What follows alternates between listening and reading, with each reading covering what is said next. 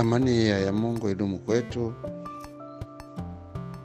idumu na kwa wengine wote pia.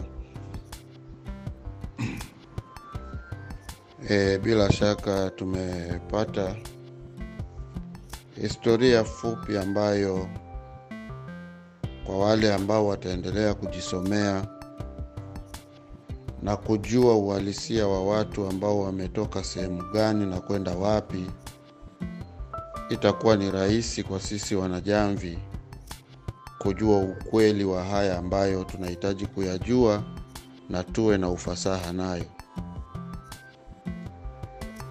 Mwanakombo ni mtoto wa kike aliozaliwa katika kizazi cha Mselemi huko sehemu ya Zanga ambayo ilikuja kuitwa Zanzibari kwa leo, baada ya majina hayo kuleta utata na kila wamoja kubatiza namna ya jina lao.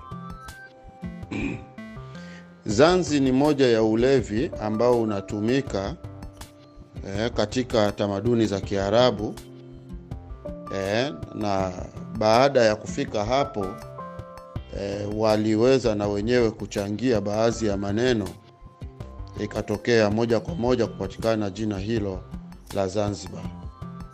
Wale watu waliokuwa wakitumia ulevi huo wa Zanzi ama vinywaji hivyo vya Zanzi ambao walikuwa wakivinywa sehemu pembezoni humo mabahari navyo vilikuja kuvuma kama hatua ya pili ya hilo jina la Zanzibari kupatikana. Ile ikawa ni Zanzibahari kwa maana ya wale waliokuwa wakitumia kilevi hicho, kwa maana kama matumizi ya wakati huo kwa kipindi hicho cha kuungana kwa Pemba na Zanzibar. Lakini hapo palikutwa panaitwa Zanga kwa maana watu wa kizazi cha, cha, cha Mselemi kutoka Kilwa ndicho kilichokuja kutawanyika na kikawa kizazi ambacho kilianza kuwepo Zanzibar ya Unguja. Runguja naye alikuwa ni mtu aliyezaliwa kutoka huko kwenye kizazi cha Mselemi ambaye naye alikuja hapo sehemu ya Zanzibar kwa maana ya sehemu ya Zanga na kuishi hapo na kuwa na familia yake ambayo ilikuwa kubwa. Sehemu ya Ruhemba ilikuwa ni sehemu ya kule Pemba ambako baada ya Waarabu kutoka huko walikotoka katika kuja na maelekezo hayo ya kipindi hicho cha ufanyakazi wa utumwa, ndio walifika hapo na wakakuta maeneo hayo hakuna watu wengi wa kutosha, kwa maana wakapata hatua ya kukaa eh, sehemu hiyo na kuweka maskani mpaka hii leo. Hatua hii inatufanya sisi wanajamvi tutokee kujua kwamba Lamu ndio alikuja kuhitaji kuwa na mwanamke mweusi, kitu ambacho kilikuwa ni tatizo katika misheni ima mipango waliokuwa wamekuja nayo katika maagizo yao, mpaka mwanamke huyo Mwanakombo akawa ameamuriwa aweze kuuawa. Ikabidi Lamu yule yule ikabidi amtoroshe ambaye alikuwa ni mpenzi wake, na kipindi hicho akiwa ni mjamzito akakimbilia sehemu ya Kimbihigi. Kimbihigi maana yake ni kimbilia huko kwa lugha ya Kiswahili, ambayo baadaye ikaja ikaitwa Kimbiji kwa miaka mingi kupita. Sehemu hiyo ndiyo sehemu ya kwanza kwa mji wa Dar es Salaam kupata watu. Hakukuwako mtu yoyote Dar es Salaam. Mtu huyo ndo mtu wa kwanza kuja kukaa hapo, na akajengewa tu vijumba twa sehemu ya hapo, kwa maana ya mahitaji aliyokuwa akiwasiliana na mwanaume aliyempa ujauzito kutoka huko Zanzibar na alikaa hapo, na baadaye ilipogundulika kwamba bado anaendelea kutafutwa na wale watu wa misheni za utumwa, ikabidi atoke hapo sasa Kimbiji, akakimbilia Temeke ya Mikoroshini katika hali ya kwenda kujificha, na huko ndiko alikokwenda kumzalia mtoto huyo ambaye alikuwa anaitwa Chole. Chole ndiyo jina halisi la mtoto wa Mwanakombo. Alikuja kupata jina la Ruzaramu baada ya yeye kuzaliwa na Lamu na kujitambulisha kwa watu kuwa yeye ni mtoto wa Lamu katika uzazi huo. Histori hizi kwetu sisi zina faida kubwa sana kupita kiasi, kwa sababu zinatujulisha wapi tulikotokea na zinatujulisha nini sababu za sisi tulivyopatikana, na hatuwezi kuongopewa na yoyote, kwa sababu huu ndo uhalisia wa kuishi kwenye mazingira tuliyopo. Luzaalamu maana yake ni uzao wa Lamu, na Lamu alikuwa ni mtu ambaye alivyotaka ku, ku, ku, alivyotaka kuungana na weusi, na maana weupe wenzake walimtenga, ikambidi akimbie sasa kutengana na watu weupe wenzake, akaenda akachukuliwa, akapata uwenyeji sehemu nyingine huko eh, ya pili ya huko sehemu ya Kenya ambako pia akaja akampata mtoto mwingine wa kike ambaye alikuwa anaitwa Mwambasa. Mwambasa ile mnasikia inaitwa Mombasa leo. Mwambasa alikuwa ni mtoto wa kike ambaye alizaliwa sehemu ile na ambaye alikuja kuwa mke wa Lamu na kuzaa naye watoto kama hao mliowasikia hapa. Hii ni faida kubwa sana kwa wanajamvi na tutakuwa tunaendelea kuwa hivyo tunafafanua e, kwa faida ya jamvi ili watu waweze kuelewa ni nini kimecho kimechotokea kwetu.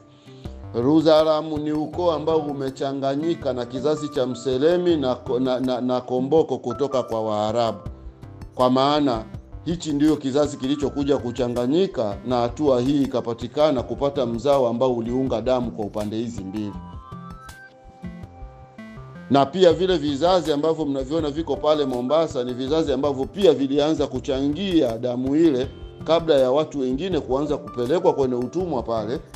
Eh, vizazi vile vilichangiwa kwa Mwambasa kuwa mke wa Lamu, na baada ya Lamu kufa na ameacha watoto wawili wa kike pale Mwambasa, wale watoto walikuja kuolewa na watoto wengine weusi wa sehemu ile, na vizazi hivyo vikaendelea kama wakina Nujuni na wengine ambao hao ndo walikuja kuwaoa hawa watoto wa Mwambasa ambao walizaliwa watoto wawili tu kutoka kwa Lamu. Haya ndiyo mambo yanatufanya sisi tujifahamu na tujue ukweli wa kuishi na tujue makabila yetu yalitokana na agenda gani, hizi koo zetu zilitokea wapi na zilikuwaje baadaye sana huko ndio watu wa Luzaramu. historia yake hapo angeiendeleza, mngejua wapi kwamba Luzaramu alikuja kupata alikuja kupata na yeye familia, kwa sababu huyo mama alikaa na mwanaye wa kiume pasina huyo mwanaye wa kiume kujua atapata wapi mke. Baada ya muda mwingi kupita, huyo mama alikwenda kutokea pande za Rushoto huko Tanga, katika hali ya kuzunguka na kuonyeshwa sehemu tofauti tofauti ambazo Waarabu walikuwa wameweka maskani ya kutaka kuendeleza utumwa.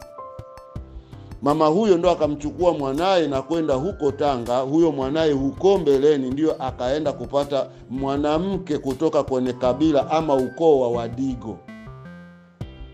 Ukoo wa Wadigo ulikuwa ni ukoo wa Ruigo kutoka nchini Kenya, ambao ulivushwa huku kwa sababu ya kubeba mizigo na kufanya kazi hizo ambazo walikuwa wanazifanya kipindi hicho,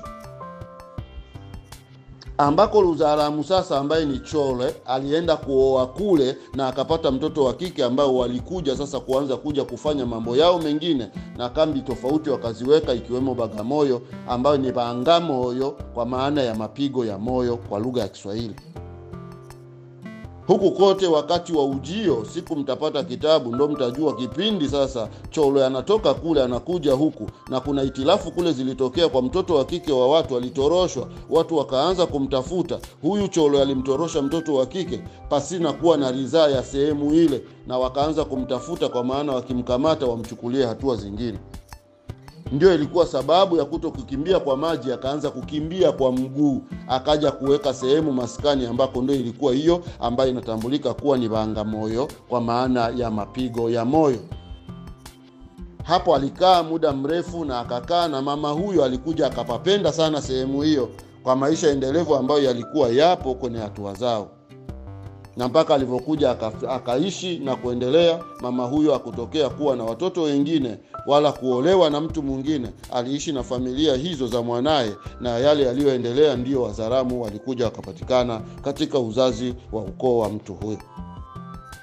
Kwa hiyo siku mtakapopata kitabu mtajua mwendelezo huko mbele na nini kiliendelea, yote tunasema ni kwa sababu ya faida na ili tusiishi kuwa watu wenye hasara tunapoyajua haya ndo tunajijua sisi na hapo ndo uzazi ulianza kuchanganyika moja kwa moja. Sasa tunapokuwa tunaingiza maubaguzi ya rangi wakati kuna koo ambazo tumeisha zaana moja kwa moja zikiwa ni za watu weusi na watu kutoka asia wamesha kuja mpaka hapa kwetu na tumeendelea tumekuwa wote ni watu kwa pamoja ni watu ambao tutakuwa tuna hasara kubwa sana. Dunia ya sasa vizazi vimeshachanganyika kwa asilimia kubwa. Wako wahindi walishazaa na waswahili wako waswahili walishazaa na wajapani alafu mtu anataka aweke swala zima la ukabila sehemu hiyo.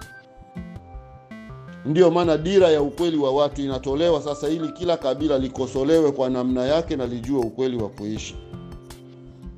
Asante wanajamvi nadhani hilo limeeleweka tu kwa ufasaha na liko vizuri tuendelee kujifunza tutaelewa mengi kupitia eh, kitabu chetu cha jadi. Asante sana